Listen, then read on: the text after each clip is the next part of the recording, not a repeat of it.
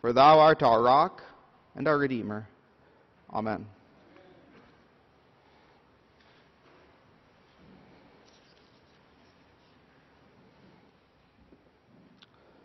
Already the sweet smell of blessedness is upon you. O you who are being enlightened, already you, have, you, are gathering invisible flowers for the weaving of heavenly crowns. Already the fragrant aroma of the Holy Spirit has breathed upon you. Already you have come to the entrance hall of the king's palace. Those are the opening words of St. Cyril of Jerusalem's pro catechesis that is his instruction given to those preparing for holy baptism in Jerusalem in the mid 300s. Such words give us imagery to the joy that occurs throughout the heavenly cosmos when another human being enters the kingdom or the right rule of God. They are reprises to the glorious strains of the Gloria in Excelsis that the angels sang when Jesus came to the earth for the first time. Today is another such day for rejoicing, as there is whenever a human being is transferred from the dominion of darkness and into the kingdom of light. There's no telling how many times since the baptisms in Acts chapter 2, this strain of Alleluia has been raised as a reprise to the first Gloria the angels sang in Luke chapter 2 at Christmas. Millions of times for sure, each one joyful, each one unique. For whether the newly baptized earth earthly lifetime, the newly baptized person's earthly lifetime endures but a minute, or 30 years, or 100 years, God's victory has redeemed for himself another child, another individual human being who is forever changed and forever transformed. Baptisms that are performed have cosmic significance dear friends. Uh, we get some insight into that. Back when Jesus was baptized, when John baptizes Jesus in the Jordan, what do we see? The heavens open up, the Father speaks, the Holy Spirit descends. The same reality that Jesus models for us is repeated today, though those realities are unseen.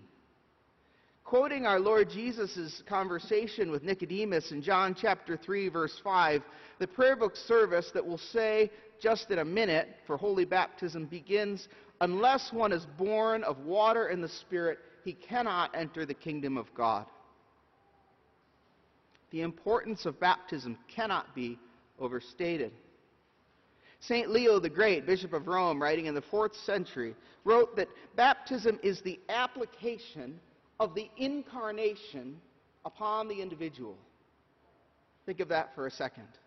Everything that goes on at Christmas, where God became man and dwelt among us, the application of that onto the individual person. It's what makes it real for and efficacious for that person. Edward Pusey, Anglican divine of the 19th century, writes In baptism, we're not accounted as if we were sons of God, but we are made sons of God. It's not just a symbol, it's not just a metaphor, it's a reality, a cosmic reality accomplished by God on our part.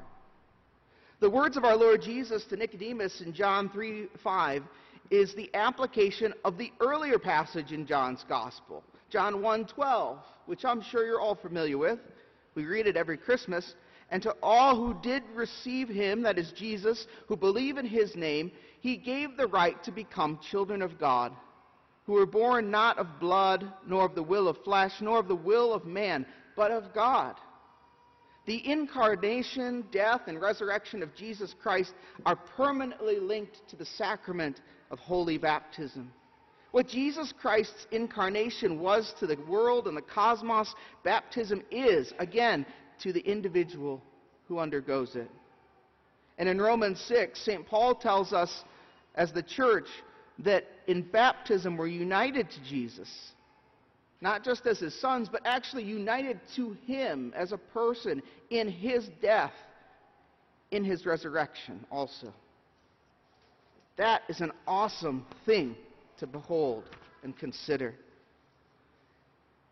As the incarnation united God, the God of the cosmos, to his creation, so in baptism, the creature, that individual, seemingly insignificant, the speck of dust in light of the rest of the cosmos, is united to the God of the cosmos and all creation.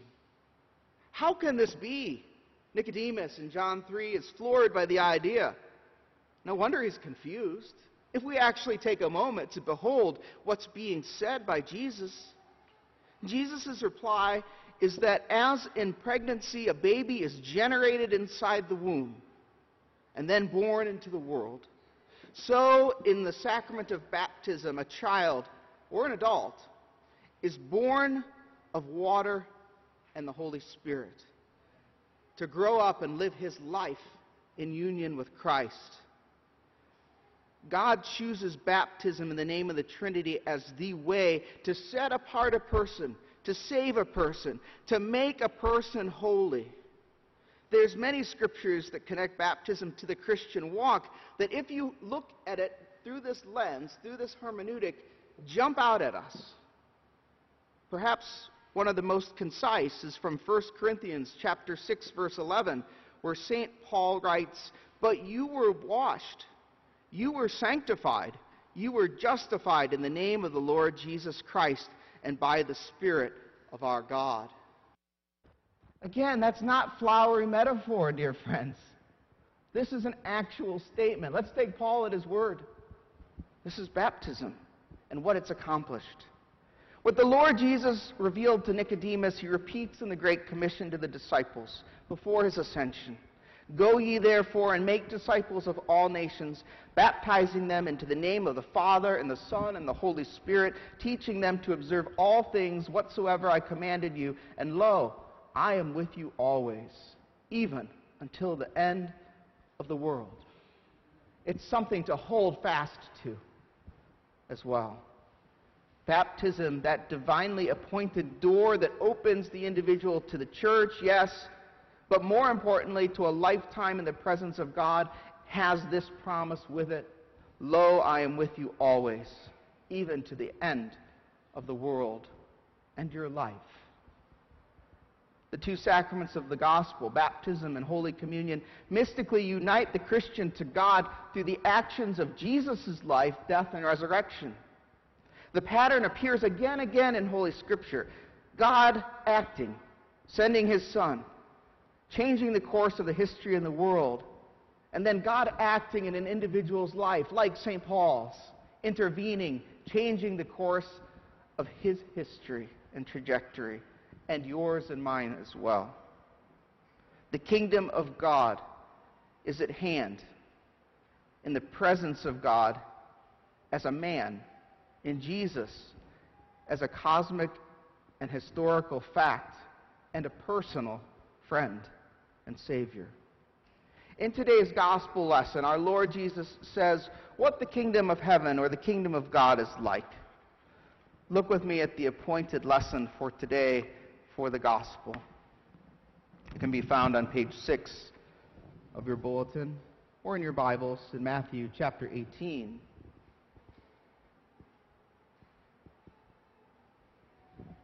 And look at verse 23. Our Lord Jesus says, Therefore the kingdom of heaven may be compared to a king who wished to settle accounts with his servants. Let's stop there for a moment. The king comes to settle up, and it doesn't look good for the man who owes 10,000 talents, which is a lot of money, by the way. It depends how you figure it. You can figure it in labor hours, you can figure it in talents, which is a weight of gold or silver. But even if you go at the lowest amount, of translating that amount. We're talking about billions of dollars, a lifetime and then some of work. And that's Jesus' point. The mightiest and most established righteous man on this earth lays helpless like a newborn baby with no one and no hope, no hope rather, to pay back to God what God's given him in life and everything else. But in Jesus' comparison, the king grants to that servant pardon.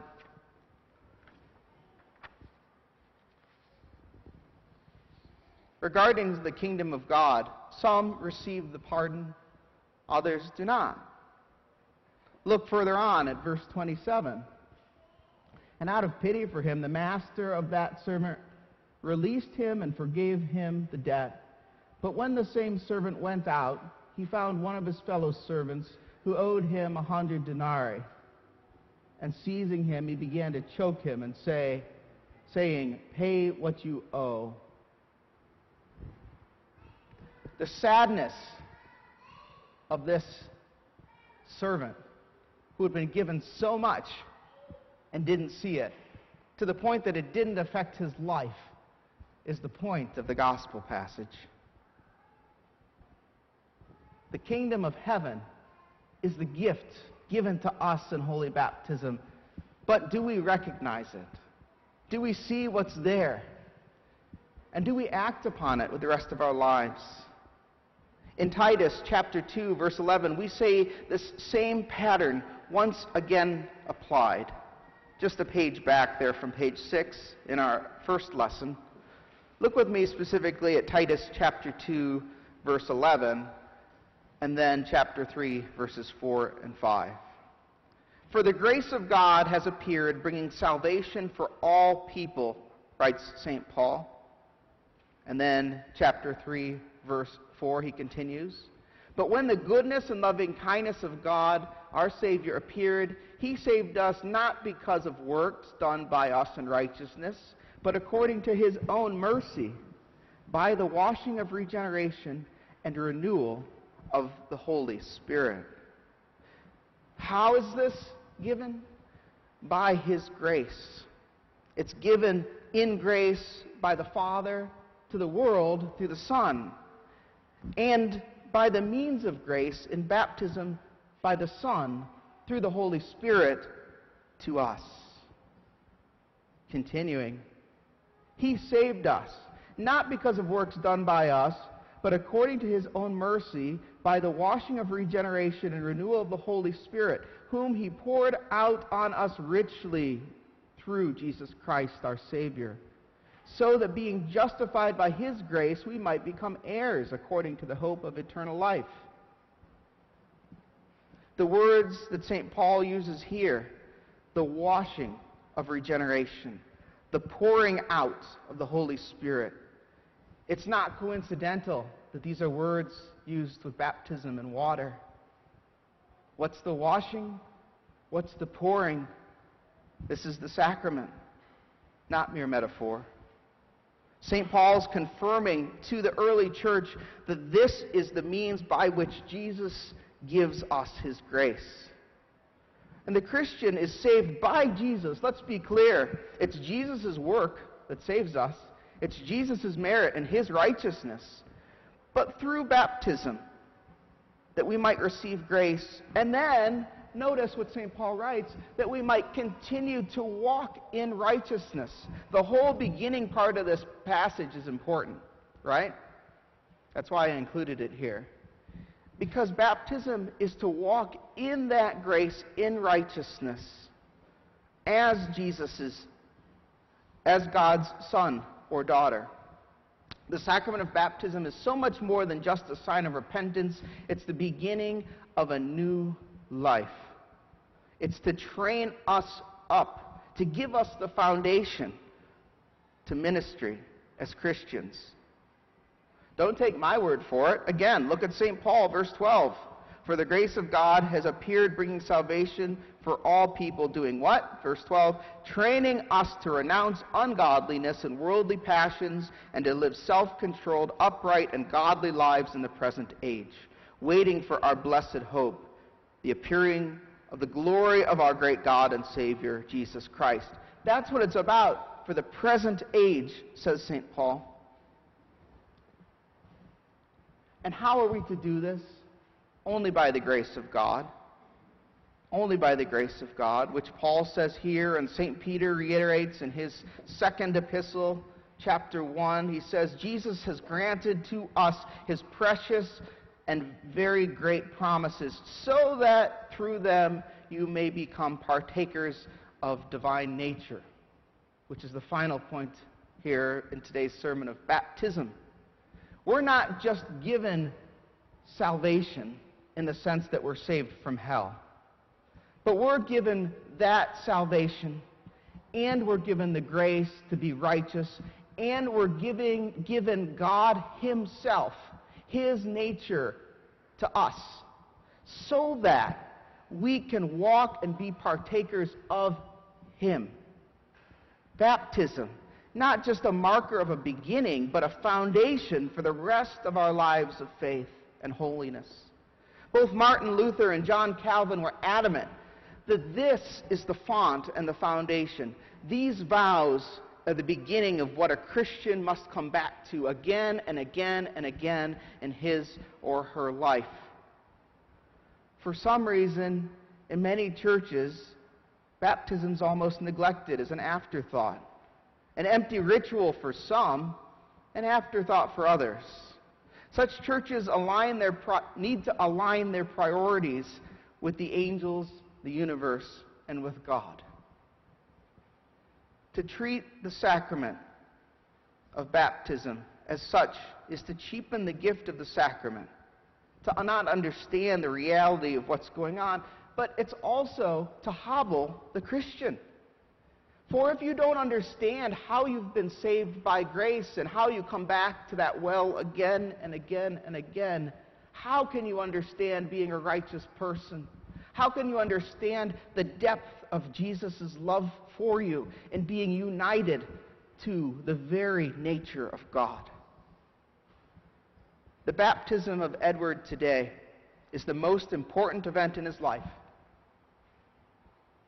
It's odd to think about because it's just the beginning of his life, but it is the most important event in his life and for the age to come.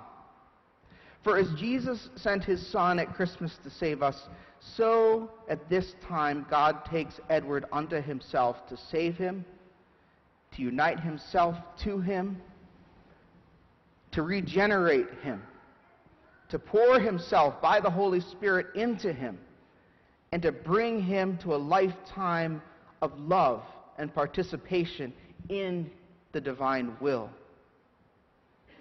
If you've been baptized, you have that too. Each one of us needs to understand the riches of God's grace for him or her.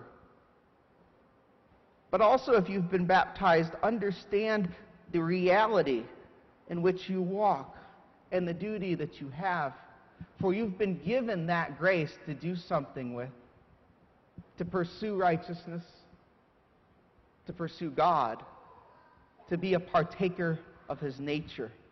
So that the, at the end of your course of this life, when we go to the next, you will be told, Well done, good and faithful servant. Dear child of God, already the sweet smell of blessedness is upon you.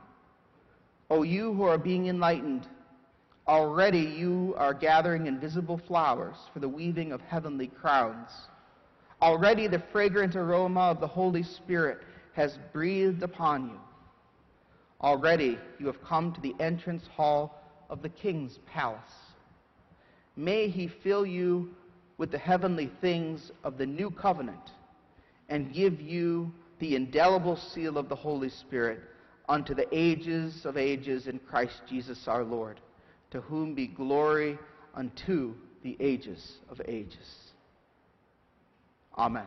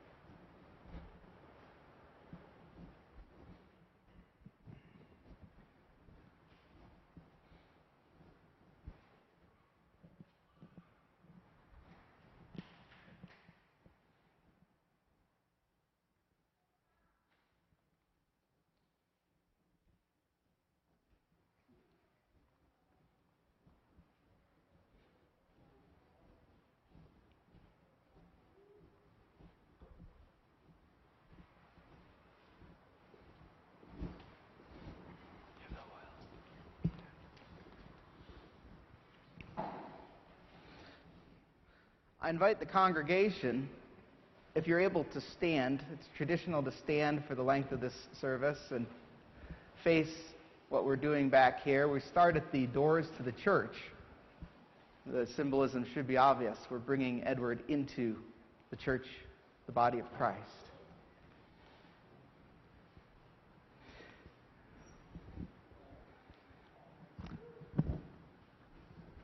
Dearly beloved, Scripture teaches that we are all dead in our sins and trespasses. Our Savior Jesus Christ said, Unless one's born of water and the Spirit, he cannot enter the kingdom of God.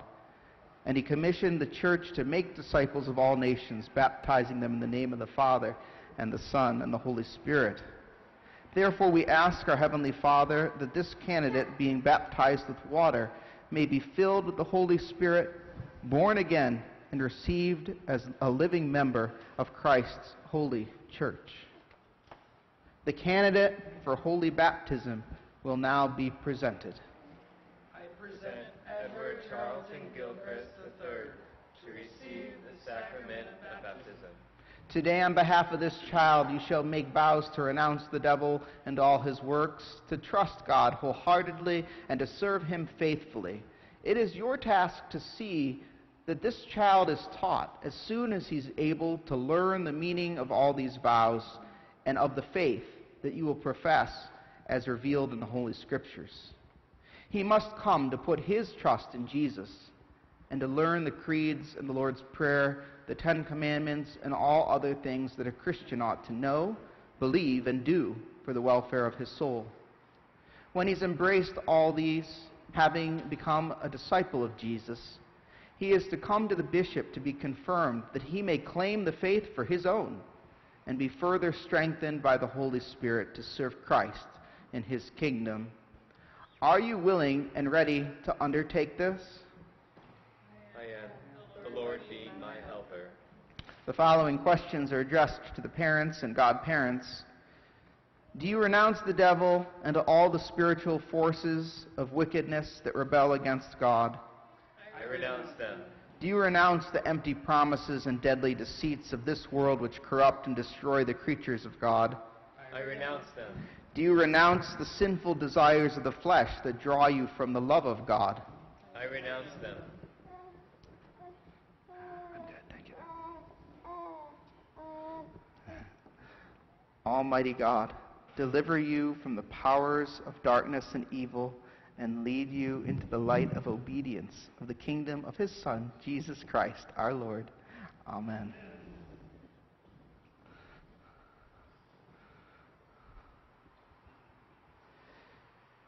Again, to the parents and godparents, answering on Edward's behalf. Do you turn to Jesus Christ and confess to him and confess him as your Lord and Savior? I do. Do you joyfully receive the Christian faith as revealed in the Holy Scriptures of the Old and New Testaments? I do. Will you obediently keep God's holy will and commandments and walk in them all the days of your life? I will, the Lord being my helper. And to the congregation and the parents, here is our vow. Will you witness, who witness these vows, do all in your power to support this person in his life in Christ? We will. Let us join with the can- these candidates and proclaim our faith in the words of the ancient baptismal confession, the Apostles' Creed. Do you believe and trust in God the Father? I do.